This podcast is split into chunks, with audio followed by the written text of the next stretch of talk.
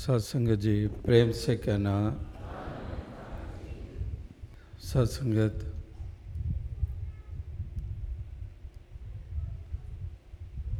आज वॉशिंगटन के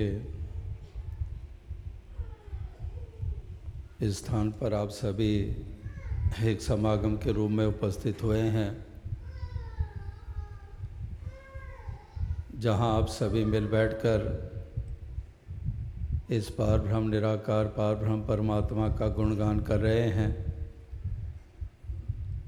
और जिसके गुणगान करने से हमारे जीवन को एक अवस्था प्राप्त होती है जो सुखदाई होती है। तो ऐसे मालिक खालिक के गुणगान भी कर रहे हैं और इससे प्रार्थनाएँ भी कर रहे हैं। जैसे कहते हैं कि praising the lord and at the same time praying to God कि इसकी स्तुति भी हो रही है, यशोगान भी हो रहा है, और इसी से प्रार्थनाएँ भी की जा रही हैं। स्तुति इस प्रकार से की जा रही है कि ऊँचे से ऊँचा भगवंत, कि वाक्य ही तू ही सबसे ऊँचा है, और ये सगल सामग्री, ये सारा संसार, ये सारी कायनात ये सब कुछ अगर बना भी है और बंदा भी हुआ है तो वो भी ये एक सूत्र का काम भी तू ही कर रहा है। अपनी जगह पर ही तू ही नहीं इसे टिकाया हुआ है। तो तू अनंत गुणों का मालिक है और अकलां, जैसे कहते हैं कि मन बुद्धि ते अकलों बाहरे तैनू लख प्रणाम करा। कि मन बुद्धि, अकल, इंटलेक्ट इन सबसे परे है तो। मन, बुद्धि ते अकलों बाहरे तैनू लख प्रणाम करा। कि लाखों ही सिजदे हैं, लाखों ही प्रणाम है तुझे, हे अनंत गुणों के मालिक। तो इस प्रकार से इसकी महिमा गाई जा रही है। और इससे प्रार्थना की जा रही है कि दातार कृपा कर कि तेरा, तेरी महत्ता का एहसास मुझे रहे। तेरी होंद का एहसास मुझे रहे। और मुझे ये एहसास रहे कि मेरा वजूद तेरे कारण है। ये सब कुछ तेरे ही कारण है। तो इस प्रकार से एक मेरा ये वजूद जो है, वो उस प्रकार से बने जिसमें तेरी ही प्रधानता है। और इसीलिए कहते हैं कि मैं तू बन गई, ता गल बन गई। कि मैं और मेरा वजूद और मैं, ये जितनी देर मेरे तक ही रहती है, तुझसे टूट कर तुझे कुछ महत्ता ना देते हुए तो फिर बात नहीं बनी थी। ये बात तभी बनी है जब मैं तू बन गई। ये मैं, तू बन गई, मैं, तू में शरीक हो गई, मैं, तू में विलीन हो गई, ता गल बन गई, तब बात बनी, तब वो महत्ता कायम हुई। तो इस प्रकार से इस मालिक से प्रार्थनाएँ भी, इसका गुणगान भी, ये भक्त युगों युगों से करते आए हैं। हर युग, हर दौर में भक्त ने इसीलिए प्रेयर को कितनी महत्ता मालिक इस भक्तों गुरु पीर पैगम्बरों ने दी है। तो आज भी इसी प्रकार से आप मिल बैठे हैं। अपनी मनो वृत्तियों को इसी के साथ जोड़कर, जहाँ स्थान स्थान से आप चल कर आए हैं और एक ऐसा शोभायमान दृश्य देखने को मिल रहा है समागम का। बहुत खुशी बहुत प्रसन्नता महसूस हो रही है। All the way couldn't go और visit many places only few places were chosen where I could visit And wherever I happened to go, I was happy to meet and see the saints. And also those who are well wishers, those who believe in the principles which the mission believes in.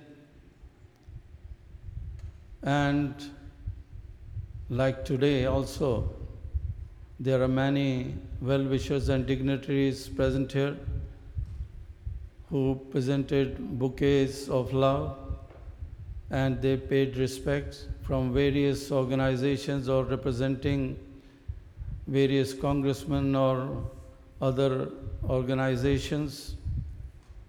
So I thank them and I pray for them.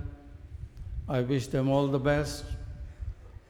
And also, there were many places where I couldn't go.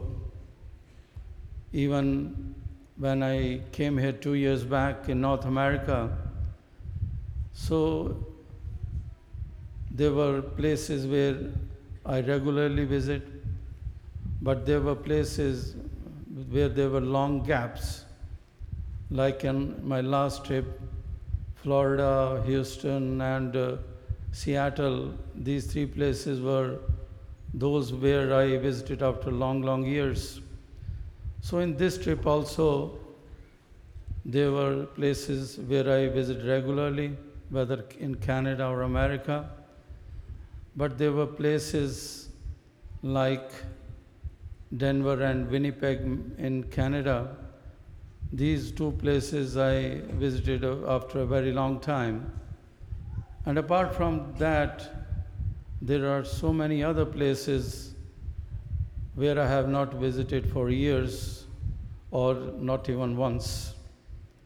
But nevertheless, today or on such occasions, you travel far and wide to be a part of this movement, the movement of spreading love, compassion, and tolerance to establish peace and brotherhood.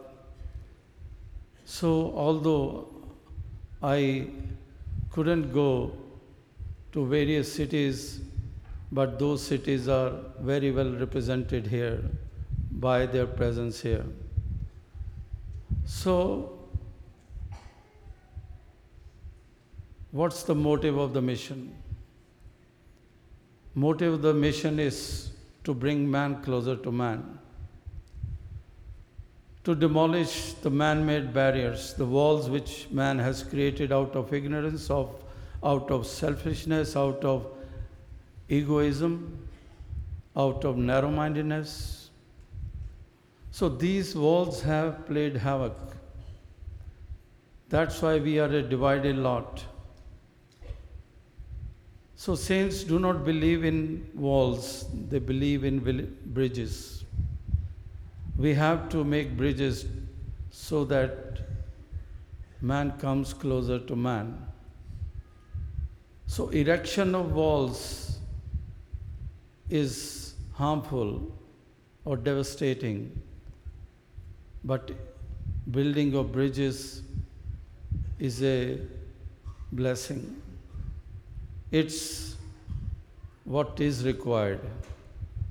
There may be political barriers, barriers in the sense demarcations of nations. This country and here the border of the other country starts, etc. In a state, this is Illinois, this is Mississippi, this is California, or for that matter, this is Haryana, this is Punjab, this is Maharashtra, this is Assam, this is Bangladesh, this is Pakistan, this is Kashmir, or this is Odisha, or Andhra, Tamil Nadu, etc. So these have been defined area wise, politically wise, culture wise, language wise, they have been defined from a certain point of view. But when we consider land as a land, earth as an earth, it is an homogeneous, in continuity, the, what we call planet. There is no, no such gaps in between. It is just homogeneous, continuous uh, land mass. So, we have to realize that then these barriers which are bothering us, which are harming us, they are not creation of God. It is a creation of man. Once again, that man or those men who are in ignorance, who have their selfish motives, who have narrow mindedness, etc. तो संतों ने तो हमेशा ही सारे संसार को एक करने का प्रयास किया था कि एक ही हो जाएँ और एक ना हो पाएँगे ये जानते हैं किसी और तरीके से, सिवाय इस तरीके से कि जब तक इस एक के नहीं हो जाते हैं, जब तक इस एकता, एक को अपना नहीं लेते हैं। इसीलिए वननेस का नारा दिया गया कि जब एक हो जाएँ, एक परमात्मा ईश्वर जो एक ही है, वाहिद एक ही अल्लाह है there is only one God एक ही परमात्मा है। Nobody says there are two और थ्री और फोर और फाइव और डजन्स एक ही परमात्मा है। देवताओं का ज़िक्र आता है, बेशक कई कह देते हैं कि इतने करोड़ देवता हैं और कितने कितने और भक्तों संतों का ज़िक्र आता है। लेकिन when it comes to the God almighty it is the one and only one indivisible no duality in it तो इस एक इस एक के साथ जब तक नहीं जुड़ते हैं, इस एक को नहीं अपनाते हैं, इस एक का बोध नहीं करते हैं, और इस एक को इस कदर अपना नहीं लेते हैं कि ये रोम रोम में हमारे रच जाए। रचा तो हुआ है, लेकिन एहसास हो कि रचा हुआ है। और इस प्रकार से ऐसा वजूद हमारा बनता चला जाए, और वो वजूद बहुत सुंदर वजूद होगा, क्योंकि रचा हुआ है। रचा हुआ यानी कि विद अवेयरनेस एक कोई चल रहा है बींग अवेयर एक चल रहा है unaware not knowing what there is in the surroundings he is not aware और एक है very much aware what sort of surroundings are and he is taking all the precautions and he is very much alert तो इस प्रकार से एक तो aware है, जानता है, और एक अनजान होकर इस जीवन के सफ़र को तय कर रहा है। तो जो अवेयर हैं कि वाकई हम एक से ही हैं और इस एक का ही होके हमने रहना है और इस एक को ही हमने बीच में रखना है अपने जीवन के हर मरहले में। इस एक को बीच में रखना है, इसको बाहर नहीं निकालना है। क्योंकि इसको बाहर निकालते जाएँगे तो इसका बाहर निकलना यानी कि प्रेम का निकलना हो जाएगा, निम्रता का निकलना हो जाएगा। वो वॉम वॉम नेथ एक जो वॉम्थ जिसको कहते हैं, वो निकल जाएगी। तो इस एक का निकल जाना जीवन से, ये सब वो अच्छे, सुंदर जो गुण हैं, जो भाव हैं, जो पहलू हैं, वो इसके साथ चले जाते हैं। तो इसलिए ये वारा नहीं खाता हमें कि ये दूर हो जाए और इसके दूर होने से हम सुंदरता के बजाय कुरूप हो जाते हैं। We become very much ugly we may have very attractive face or our physical form or good clothes or positions or palatial buildings which we reside in. तो बाकी हर प्रकार से वो सुंदरताएँ हैं बट अगर वो दिव्य गुण ही हमारे जीवन से निकल गए तो वो सुंदरता नहीं रहती है। हम एक क्रूप बन जाते हैं, सुंदरता रहती नहीं है। तो इसलिए इस एक की कितनी महत्ता है? ये हर युग में, हर दौर में और भक्त इसीलिए इस एक को इस कदर अपना लेते हैं जो भी। उनकी अवस्था जैसे वो पंक्ति दास कई दफ़ा दोहराता है कि अब जीवन में सुख ये नहीं कि अब इस जीवन में तुम भी हो। अब सुख ये है कि अब जीवन में तुम ही हो। कि तुम भी नहीं, कि along with all this all these materialistic things, out of all this you are also there. तुम भी हो। लेकिन ये कह रहा है भक्त, जो पूरी तरह से खो चुका है इसमें, कि रांझा रांझा कर दी नहीं, आप ही रांझा हुई। कि रांझा रांझा करते हुए आप ही रांझा हो गई। अब मुझे हीर करके क्यों पुकारते हो? मेरी वो पहचान रही नहीं है। तो इस प्रकार से भी यहाँ से कहा जा रहा है कि अब जीवन में सुख ये है कि अब जीवन में तुम ही हो। डुअलिटी ख़त्म हो गई है। जस्ट यू तुम ही तो हो। अगर कोई मुझे हीर मानकर मुझे हीर के नाम से आवाज़ देगा तो मैं उस तरफ़ शायद मुड़ के ना देखूँगी। लेकिन अगर रांझा कह के पुल पुकारा, हूँ तो मैं हीर, लेकिन रांझा कह के पुकारा तो मैं जवाब दूँगी हाँ जी, क्योंकि मैं हीर रही नहीं, मैं रांझा हो गई हूँ। तो इस प्रकार से कहने का भाव क्या है? कि महापुरुष संत जन भक्त जनों ने ये लगातार यही संदेश और यही पैगाम हर मानव हर इंसान को ये दिए हैं।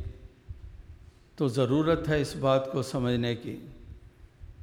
आदेश उपदेश लगातार प्राप्त होते चले जा रहे हैं। आदेश और उपदेश महत्ता रखते हैं।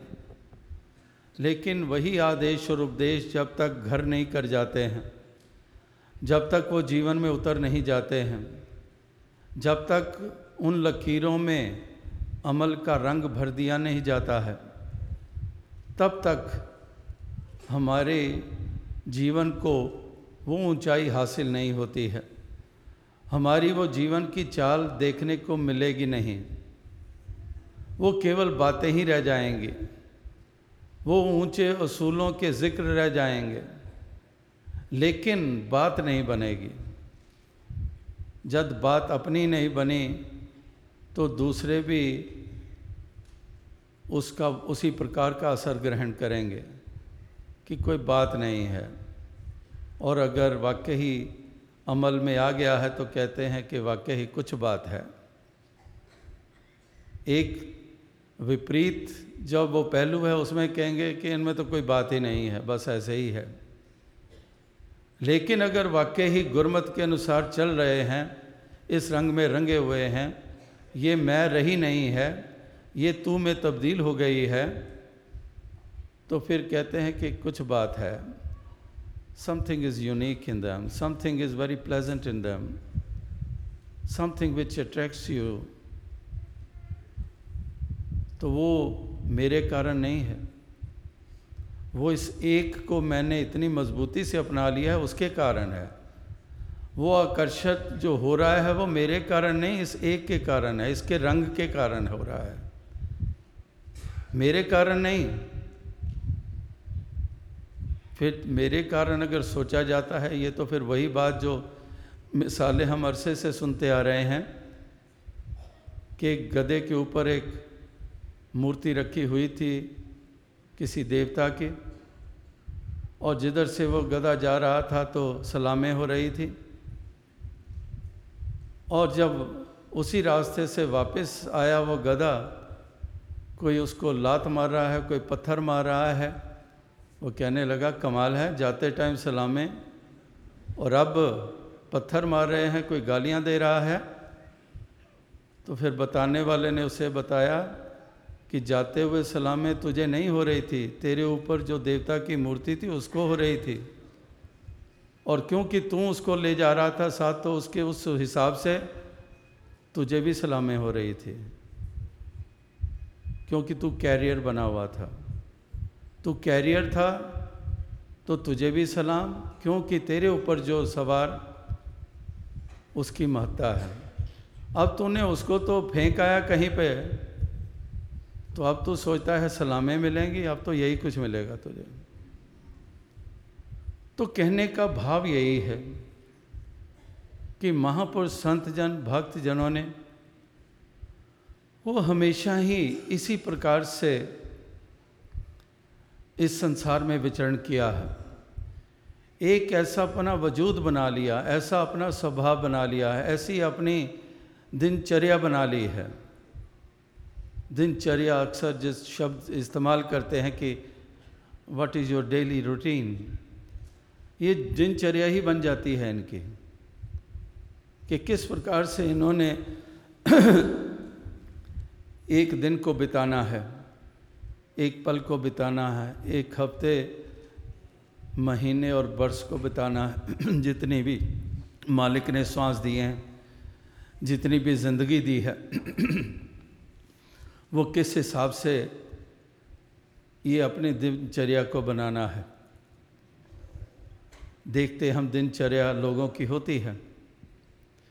एक की दिनचर्या ऐसी होती है कि आँखें खोलता है।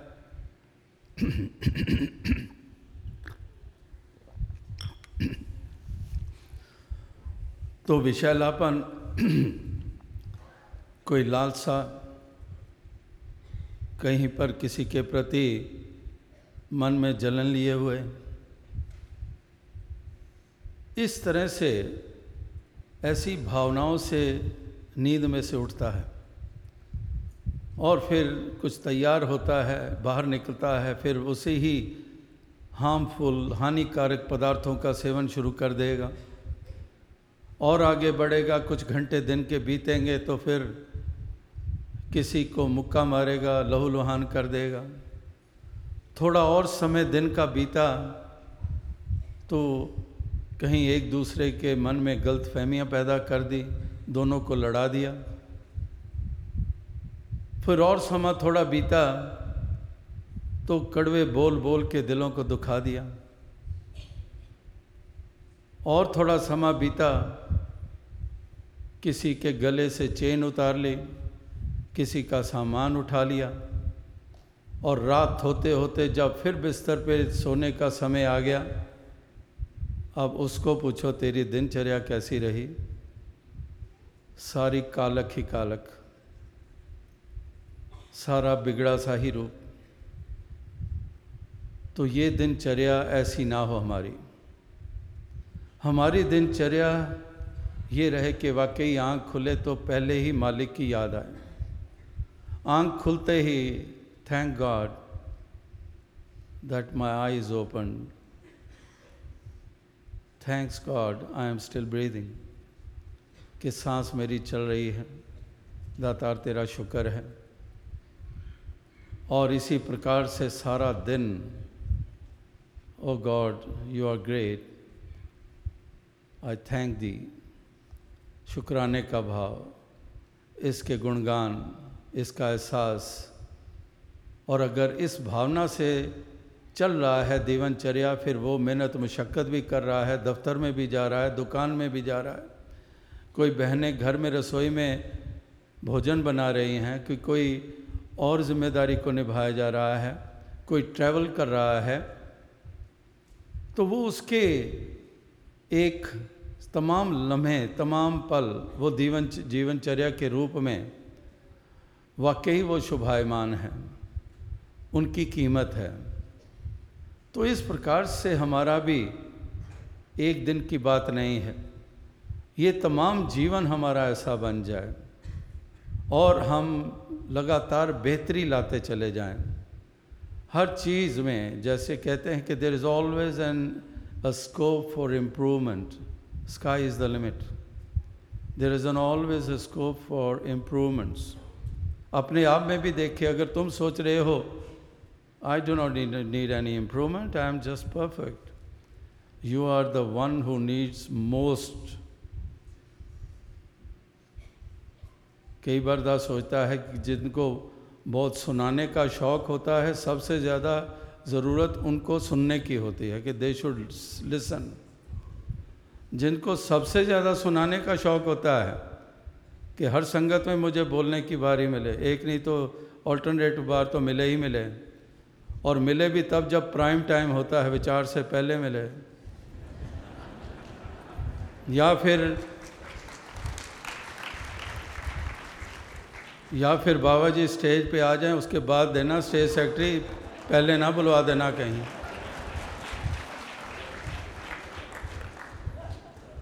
तो जिनको ऐसा सुनाने का शौक़ होता है, दास समझता है, सबसे ज़्यादा ज़रूरत उनको है सुनने की। वो सुनना सीखें। और सुनने वालों को कोई परेशानी नहीं होती, सुनाने वालों को होती है। अगर सुनाने का मौका ना मिले सुनने वालों को तो कोई प्रॉब्लम ही नहीं है। श्रद्धा से आए, बैठे, सुना, वाह जी वाह, कमाल हो गए। एक एक बच्चे के बचन बड़ा आनंद आया। उनको कोई प्रॉब्लम नहीं। तो इसी प्रकार से ये एहसास करना बहुत ज़रूरी है। और इसके साथ जुड़ा हुआ एक और ख्याल आ गया कि वाकई ही मैं कोई बहुत अच्छा बोलने वाला हूँ मैं, मेरे में बड़े गुण हैं। और इस तरह से वो भी एक ऐसी एक सोच जो है, वो बन जाती है। और वो भी हमें एक नुकसान पहुंचाती है, हमें एक गिरावट की ओर वो ले जाती है। तो इसीलिए दावा चाहे कोई भी किया जाए, एक पत्नी कह रही थी, बस जी, हमारी बच्ची के मुँह में तो ज़बान ही नहीं है। इसकी बच्ची, हमारी बच्ची के मुँह में बिल्कुल ज़ुबान नहीं है। वो कह रही थी, और साथ में उसी का पति खड़ा हुआ, कहने लगा हाँ पत्नी मेरी बिल्कुल ठीक कह रही है कि बच्ची के मुँह में ज़ुबान नहीं है क्योंकि इसकी ज़ुबान ज़्यादा बाहर रहती है। ये बोलती ही रहती है। अंदर तो खाली है, बाहर ही रहती है। ज़ुबान वाकई इसके मुँह में नहीं है, बाहर है। तो काश अंदर रहे। तो इसी प्रकार से कहने का तात्पर्य यही है। कि महापुरुष संत जन भक्त जनों ने वो हमें कितने कितने ढंगों से ये जीवन जीने के सलीके बताए हैं। ये बताया है कि अपना मूल्यांकन हम कदम कदम पर करते रहें कईयों ने जेब में आजकल ऐसे इंस्ट्रूमेंट्स निकल आए हैं कि अगर ब्लड लेवल या शुगर लेवल टेस्ट करना है। छोटा सा इंस्ट्रूमेंट और प्रिक करो और स्लाइड के ऊपर उसको ड्रॉप को लगाओ और साथ ही साथ पता चल जाए कि शुगर लेवल क्या है। और अब एक छोटा सा वॉच की तरह ब्लड प्रेशर मेजर करने के लिए जेब में पड़ा है। थोड़ी सी फीलिंग हुई है रेस्टलेसनेस हुई है। एकदम से लगाया रेस्ट के ऊपर उसको बांधा। रीडिंग आ गई ब्लड प्रेशर इतना है। तो उस प्रकार से हम जब महसूस करते हैं तो साथ ही साथ उसको नापते हैं एवेल्यूएट करते हैं।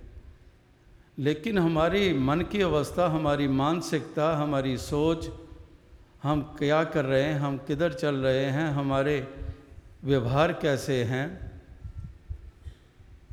तो उसका हम मूल्यांकन नहीं करते हैं। उसकी हम एनालिसिस नहीं करते हैं। हालाँकि हमारे पास है वो पैमाना।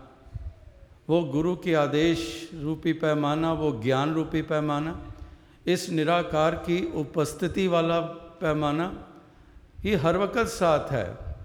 वो तो इंस्ट्रूमेंट फिर भी हमारी जेब में है, नहीं है। अगर हैं भी तो उसका सेल वीक हो गया है तो चलेगा ही नहीं। लेकिन ये तो हर वक्त है। जो आदेश गुरु के वो भी हमारे पास है।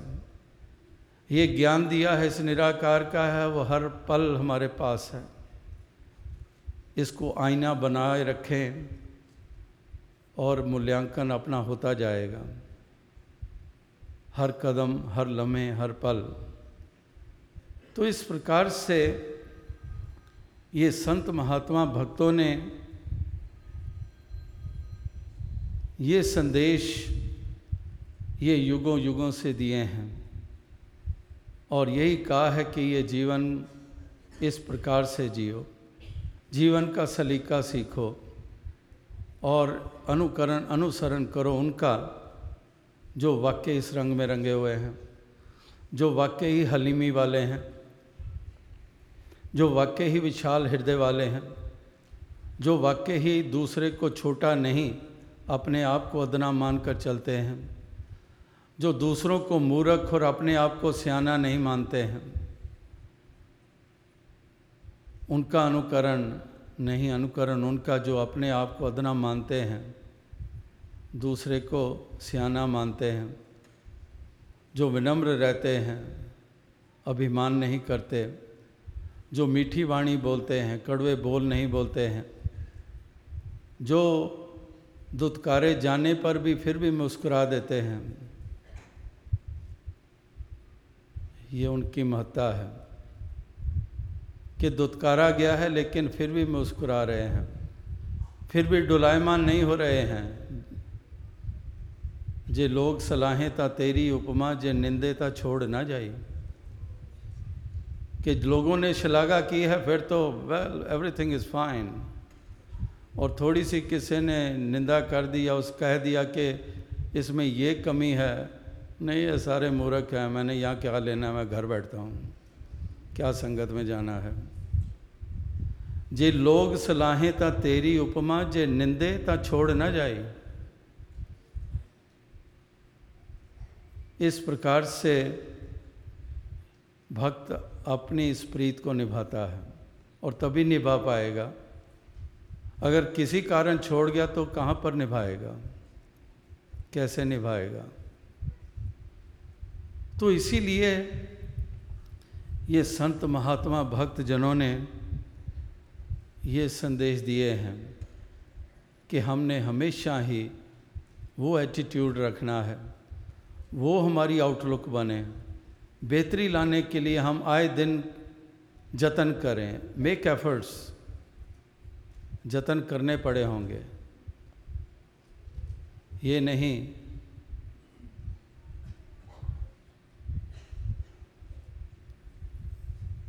कि किस प्रकार से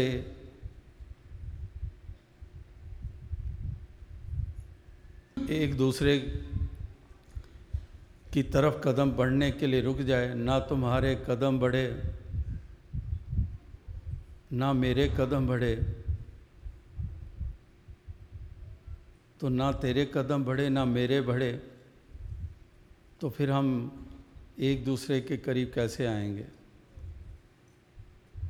वही फासले, वही दूरियाँ, वो रह जाएँगी। क्योंकि कदम तो बढ़े नहीं, ना तुमने बढ़ाए, ना मैंने बढ़ाए।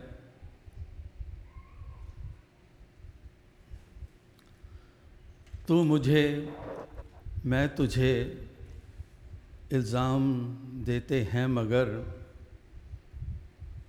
अपने अंदर झांकता तू भी नहीं और मैं भी नहीं।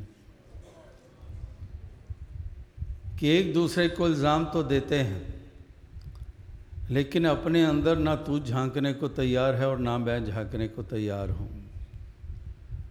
गलत फहमियों ने कर दी, हम दोनों में पैदा दूरियाँ वरना फितरत का बुरा तू भी नहीं और मैं भी नहीं। कि गलत फहमी ही, दोनों individuals they are so nice but misunderstandings गलत फहमियों तो गलत फहमियों ने पैदा कर दी दूरियाँ तुम में भी और मुझमें भी, वरना फितरत का बुरा तू भी नहीं और मैं भी नहीं। तो इसी प्रकार से महापुरुष संत जन कहते हैं कि हम दोनों का सफ़र तो है जारी, लेकिन एक लम्हे को भी रुका तू भी नहीं और मैं भी नहीं। कि एक लम्हे को रुका नहीं, तू भी कोई हेलो हाय के लिए भी नहीं रुका। रुका ही नहीं, बस पास से गुज़र गए। माथे पे त्योड़ी डाली हुई है, बस निकल गए। एक पल के भी रुका नहीं, भागता जा रहा है। तो इस प्रकार से ये जीना ये जीना जीने को दुश्वारी देता है। ये जीवन को दुश्वार करता है। और अगर इस प्रकार से फासले मिटाने लगें, एक दूसरे के करीब आने लगें, एक दूसरे की मजबूरियों को समझने लगें, एक दूसरे का आदर करने लगें, एक दूसरे को मार्जिनस देने लगें तो देखेंगे कि हाम, हामनी, हार्मोनियस रिलेशंस कैसे स्ट्रांग होते हैं। ये होते जाएँगे। अगर जतन ही नहीं करेंगे तो जैसे पीछे भी दास ने कहा कि you will miss hundreds of shots which you never took अगर आप बंदूक से या तीर कमान हाथ में लिया है, उस हिसाब से कोई एरो छोड़ता है या फिर उस बंदूक से गोली चलाता है तो कहते हैं कि he miss the target it didn't hit that mark और bull's eye is a far cry he missed तो वो चला रहा है, एक मिस हुई, दूसरी लग गई, तीसरी मिस हुई, चौथी लग गई। लेकिन you miss hundred all the hundred because you didn't you didn't shoot उधर तो चलो, थोड़ा कामयाबी मिली, थोड़ी नहीं मिली। और इधर वो है कि कुछ कदम बढ़ाने को ही तैयार नहीं है। तो वो तो फिर लॉस ही लॉस है। तो इस प्रकार से कहने का भाव यही है कि महापुरुष संत जनों की वाणी, ये लगातार हमें सत्संग भी मिलता है। उसमें हमें यही शिक्षाएँ, ये प्राप्त होती हैं। ये जीवन जीने का सलीका हमें ये प्राप्त होता है, ये ढंग है, ये ढंग है, ये ढंग है सोचने का, ये ढंग है बोलने का, ये ढंग है पेश आने का, ये तमाम सलीके जीवन के ये हमें प्राप्त होते हैं। सात संगत से, गुरु ज्ञान से और इस प्रकार से गुरु की मत को लेकर, संतों की मत को लेकर हम अगर जीवन जीते हैं तो फिर वाकई हमें ढंग आ गया है जीवन का। और वो सुंदर ढंग है, वो सुंदर चाल है, वो कल्याणकारी चाल है, वो शुभायमान चाल है, वो तमाम जर्नी इट हैज़ वैल्यू उस तमाम जर्नी की महत्ता है।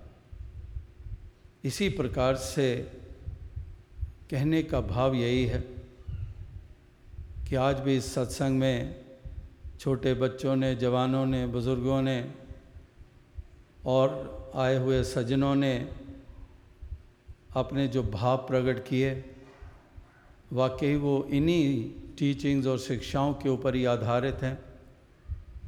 और यही अरदास की दातार कृपा करे और शक्ति दे सभी को, ताकि सभी देखें कि एक वाइडर जो हमारे सामने एंगल है, उसको हमने निभाना है। हम अपने अपने छोटे छोटे दायरों में ही ना रह जाएँ। एक बड़ी बात के लिए, एक छोटी बात के लिए हम बड़ी बात को नुकसान ना पहुँचा बैठें एक छोटी सी बात होती है, उसी को इतना मज़बूत कर देते हैं और वो इतनी बड़ी हो जाती है। इतना बड़ा काम है परोपकार का, ये ज्ञान को फैलाने का। क्या हमारी इंडिविजुअलिटी इतनी बड़ी हो गई है कि उसको ज़्यादा इम्पोर्टेंस मिलनी चाहिए या फिर ये सच के पैगाम को फैलाने को इम्पोर्टेंस मिलनी चाहिए? या फिर इंसानों तक ये प्रेम, भाईचारे का पैगाम और उसका स्थापन करना वो ज़रूरी है या मुझे रोका गया, मुझे पूछा नहीं, मुझे क्यों बैठाया गया, मुझे क्यों उठाया गया? इतना बड़ा कार्य सामने पड़ा हुआ है। और हम छोटे से उसी पिंजरे में ही पड़े रहें तो बात नहीं बनेगी।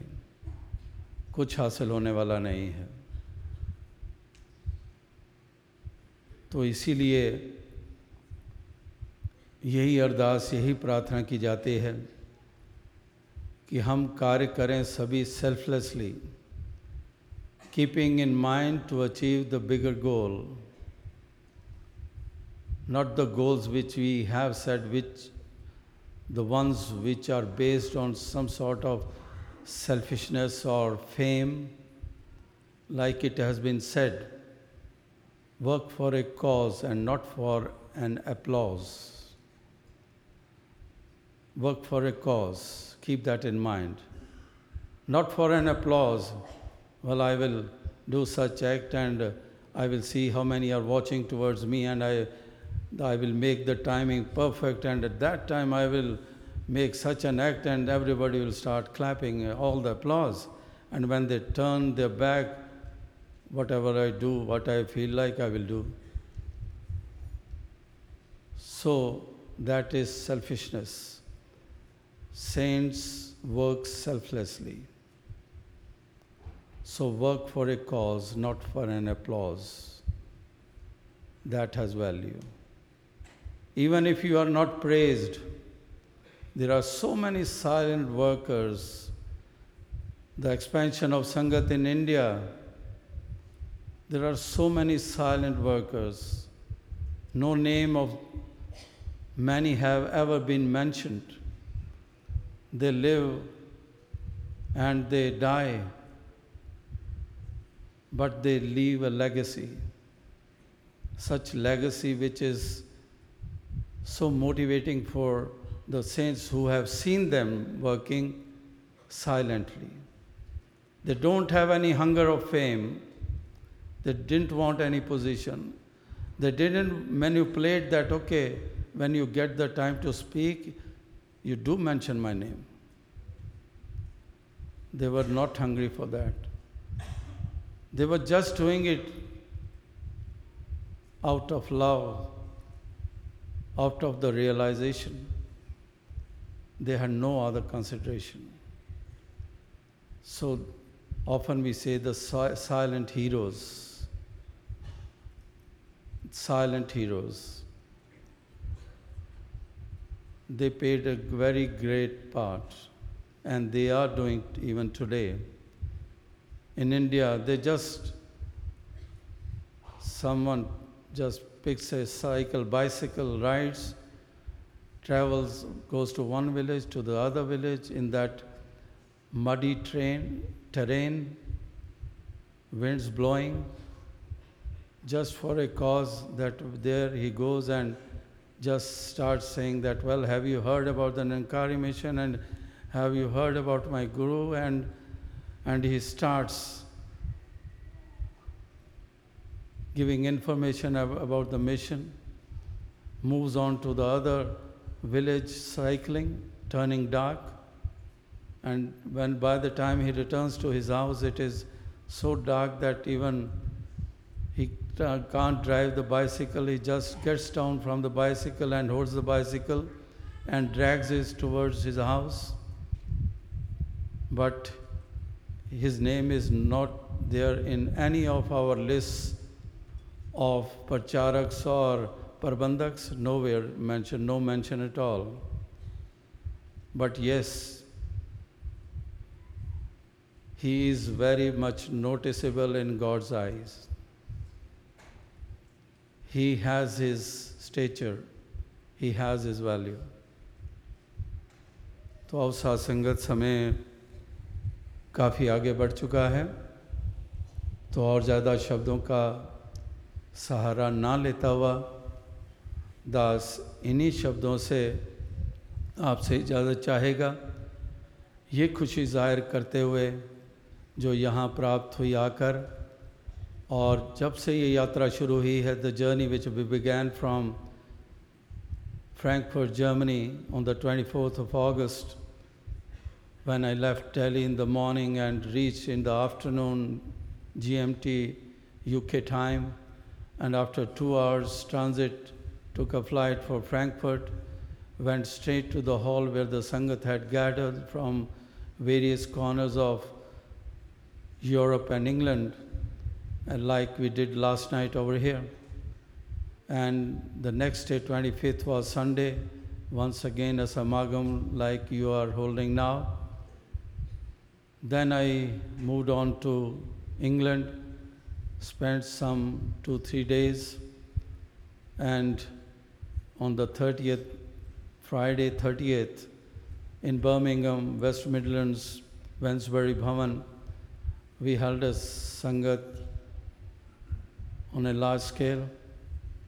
And on the 31st, rather on the 30th itself, after that Samagam and all the proceedings were concluded, I left Birmingham at 12 midnight and reached London Bhavan at 2 a.m. And uh, in the morning, the Sangat gathered because in the evening was my flight for Toronto. So on that 21st, there was Sangat and Namaskar in London Bhavan. On 31st night, when I reached Toronto, once again there was Sangat. And on the first Sunday of September, there was congregation on a large scale in Toronto. On the second, once again, evening time, I could spend time with saints and the youth who performed. And very next day, on the third evening, satsang in Montreal. On the fourth, I reached Winnipeg evening. On arrival, once again, meeting saints who were so happy to be glad, who were glad, and there was such an atmosphere of joyousness. And on the fifth was the main congregation in Winnipeg. On the sixth, I reached Calgary. There was satsang in Bhavan. On the seventh, I reached Edmonton. There was Sangat, who had all traveled from Edmonton and uh, from uh, Vancouver and uh, BC and various parts of Alberta and Saskatchewan. And once again on the eighth Sunday was the main Samagam in Edmonton. And very next day on 9th, I reached Los Angeles. Once again, Sangat, reception Sangat in Los Angeles, Norco Corona Bhavan. And next evening, the main program in Los Angeles itself on the 10th. 11th, I flew to Denver, and same evening, there was once again opening of the Bhavan and Sangat was held. And the same evening the main satsang was organized. And the next day on the 12th once again a satsang in the newly acquired Bhavan. And on the 13th I arrived here in Washington. As you know in Hilton Hotel Hall satsang was held yesterday once again evening here Sheraton satsang was held, and today you are holding this samagam. So each single day spent in satsang. So I am very happy to meet saints from who are residing anywhere or who have traveled to be a part of this samagam. So I wish you all the best. And I pray to Nankar God Almighty that may Nankar bless you all with happiness, with successes, with the strong devotion, strong faith, and give you strength to spread this message of truth, to spread this true knowledge, make everybody a part of it. So I pray to Nankar that may Nankar bless you with all this strength and all this wisdom of all this awareness. So you also move forward and also if you move forward, you take the mission forward. So you move forward in it in the right earnest so that mission also moves forward and spreads. There is enthusiasm, as I said, in the Sevadal Jawans. Even small children are participating in Seva duties as just today in Delhi, under the guidance and presence of Raj Mataji, a big event was held today in Delhi. It was an event of Bal Sevadal rally. So all the children gathered there and they performed so nicely. So some, even small children are so enthusiastic about seva, the importance of seva, of service. So right from that age, they are getting those qualities. वो संस्कार उनको मिल रहे हैं और बाल संगतें भी होती हैं उनको संस्कार मिल रहे हैं यूथ मिशन में कंपोजिशन जो मिशन की है इसमें बहुत ज़्यादा परसेंटेज यूथ की है।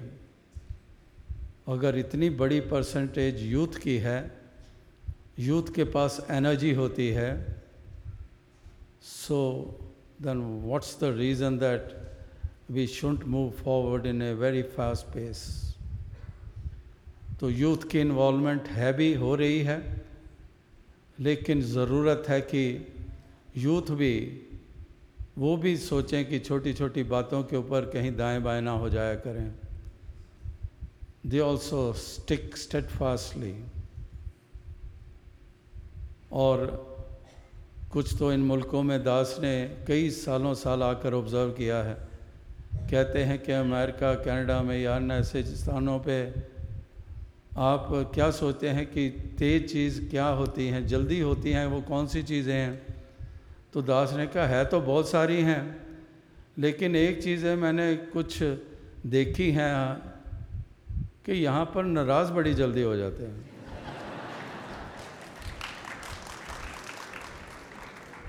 कि ज़रा सी बात हुई, बस नाराज़ हो गए। बस जी पैसा मैंने पूछा ही नहीं, बस। मैं लंगर कराया, मेरा ना ही नहीं अनाउंस किया। मैंने ये किया, वो बस नाराज़। अगले संडे मैं संगत में नहीं आने वाला। It is a very serious thing तो दास ने हँसते हुए यही कहा कि उत्थे नाराज़ बड़ी जल्दी हो जाते ना पानी पे लकीर नहीं मारते। So we have to work for that too ये नाराज़गियाँ नाराज़ रहकर जो लम्हे बीत रहे हैं, ये लौट के नहीं आने वाले। ये तो बीत गए, ये तो निकल गए हाथ से। तो इसलिए हम इसी कार्य को, क्योंकि कई महापुरुष ये होते हैं, जहाँ पर नाराज़गी का ज़िक्र होता है, दूसरे उनको कहते हैं, भाई साहब, वो काम कर लिया है। कहते हैं, जी, काम खाक करना सी सारा दिन तो उन्होंने मनाण च ही लग गया। अगर जिसने काम करना है, वो मनाने में ही लग गया तो आउटपुट क्या होगी? That means we are wasting our energies तो इसलिए अपनी मति या मैं क्या चाहता हूँ, इसको अहमियत ना दी जाए। अहमियत ये दी जाए कि गुरु क्या चाहता है। उसके ऊपर केंद्रित होकर सभी आगे से आगे बढ़ते चले जाएँ। यही अरदास, यही शुभकामना है। और ये टूर का, जो अनाउंस टूर का ये आखिरी स्टेशन था वॉशिंगटन इस टूर का नॉर्थ अमेरिका का विच बिगैन फ्रॉम टोरंटो और ये आखिरी वॉशिंगटन डीसी में ये समागम तो अभी कल ही, कल सुबह शायद इंग्लैंड में मैसेज भेजा। इंग्लैंड वाले जो ऑर्गेनाइज़र्स हैं हमारे एग्जेक्टिव बॉडी के, उनको कल ही मैसेज दिया कि यूँ तो हमारी ट्वेंटियथ को लंदन से दिल्ली की फ़्लाइट थी और ट्वेंटी सेकेंड जो संडे है वो दिल्ली होना था। लेकिन इंग्लैंड वालों को ये इन्फॉर्म कल किया कि नेक्स्ट संडे ट्वेंटी सेकेंड आप लंदन में कोई हॉल ढूंढो, वहाँ पर समागम होगा। तो